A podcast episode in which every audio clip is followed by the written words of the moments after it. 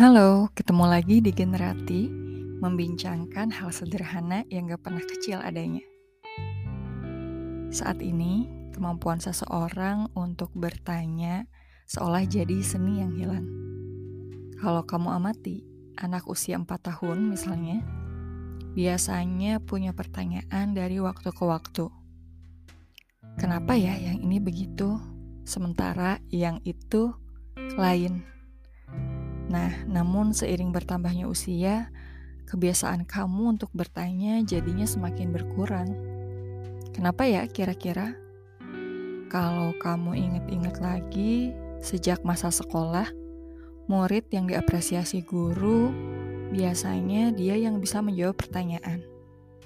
Namun, ada nggak ya kira-kira murid yang dikasih pengakuan karena mengajukan pertanyaan yang kritis misalnya? Alih-alih menerima apresiasi atau diajak diskusi, gak jarang malah dapat cibiran dari temannya, dari gurunya, atau yang lebih buruk dari walinya. Pembudayaan kayak gini juga biasanya terus terbawa sampai kamu bekerja. Pengakuan biasanya didapatkan oleh mereka yang bisa merespon dengan jawaban, daripada dia yang rajin bertanya gak jarang malah dikesampingkan, dikucilkan, atau bahkan dianggap sebagai ancaman. Keberanian kamu untuk mengajukan pertanyaan pun jadinya semakin menciut, sehingga kemampuan bertanya kita jadinya nggak terasa. Pertanyaan yang muncul di benak gak jarang nggak membawa kamu ke mana-mana. Atau malah ya lempeng-lempeng aja, udah nggak ada rasa penasaran. Padahal, pertanyaan yang tepat dapat membantu kamu untuk memilah informasi atau wawasan yang penting. Apalagi di era di mana arus informasi kencang banget nih kayak sekarang. Jadinya, pertanyaan yang tepat dapat mempengaruhi keputusan mana yang juga tepat guna buat kamu di kemudian waktu. Ketika kamu buru-buru, misalnya, ada lompatan-lompatan berpikir yang berujung sama pengambilan keputusan yang buruk. Kalau udah kayak gini, kamu jadi perlu melambat dan meluangkan waktu untuk bertanya lagi nih ke diri sendiri. Lalu ada gak sih tips buat melatih kemampuan bertanya kita yang mungkin udah lama hilang? Salah satu uh, tips-tips ini mungkin bisa dimodifikasi sesuai kebutuhan kita.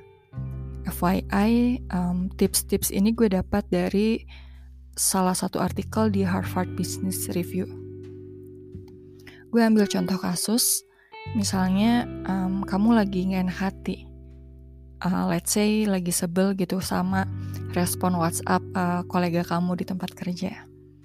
Coba deh kerucutkan pertanyaan sama diri sendiri pakai pendekatan kayak gini sebelum secara reaktif merespon.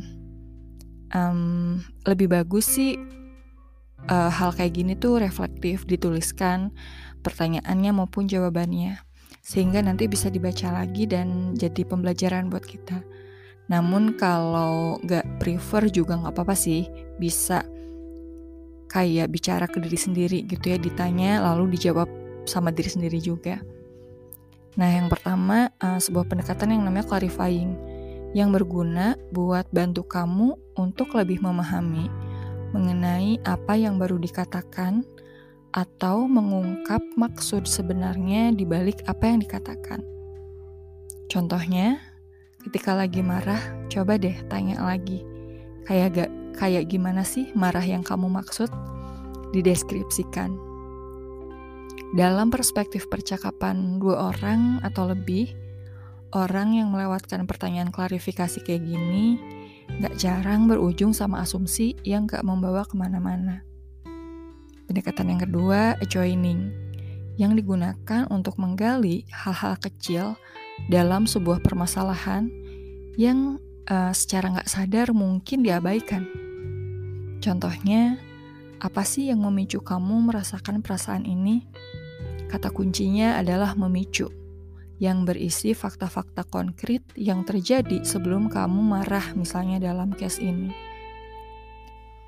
Berikutnya adalah funneling, yang digunakan untuk menyelami lebih dalam soal kalau dalam hal ini apa yang kamu rasakan. Misalnya dari 1 sampai 10 seberapa besar sih rasa marah atau rasa kesal kamu? Coba di um, dipikirkan lagi dan ditulis jawabannya.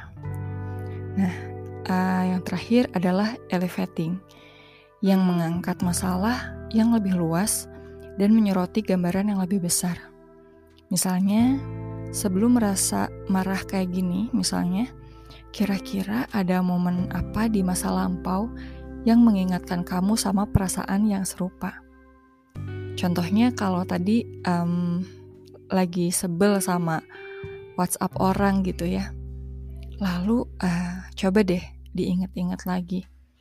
Um, bisa sampai bete seharian kayak gini, kira-kira ada momen apa ya di masa lampau yang secara nggak sadar mengingatkan kamu sama perasaan yang serupa. Hmm, paling enak sih kayak tadi gue mention pertanyaan kayak gini dituliskan dan dijawab juga di media yang sama, misalnya buku. Ini juga akan bantu kamu untuk rilis uh, isi kepala kamu. Habis itu uh, kamu bisa coba teknik funneling lagi. Dikasih lagi skala kira-kira dari 1 sampai 10 uh, berubah nggak perasaan tersebut. Gitu. Dalam hal ini uh, misalnya lagi marah atau mood apa pun yang uh, tadi kadung berantakan misalnya. Itu aja pasti ada banyak pendekatan yang pernah kamu gunakan ketika misalnya lagi bete seharian. Bertanya sama diri sendiri menjadi salah satu contoh pendekatan. Terakhir, di dunia yang selalu aktif sama uh, kayak sekarang ini, ada ketergesaan untuk menjawab. Akses ada di mana-mana, dan tuntutan pun terus berubah semakin cepat. Namun, kamu bisa memperlambat dan memahami lebih baik untuk menghindari keputusan yang buruk dengan cara mengasah kemampuan bertanya. Karena sebetulnya untuk bisa mengajukan pertanyaan yang tepat, apalagi ke diri sendiri, itu membutuhkan keterbukaan hati atau vulnerability. Sekian dulu, kita sambung di episode berikutnya ya. Bagikan ceritamu di @generati_id. Gracias.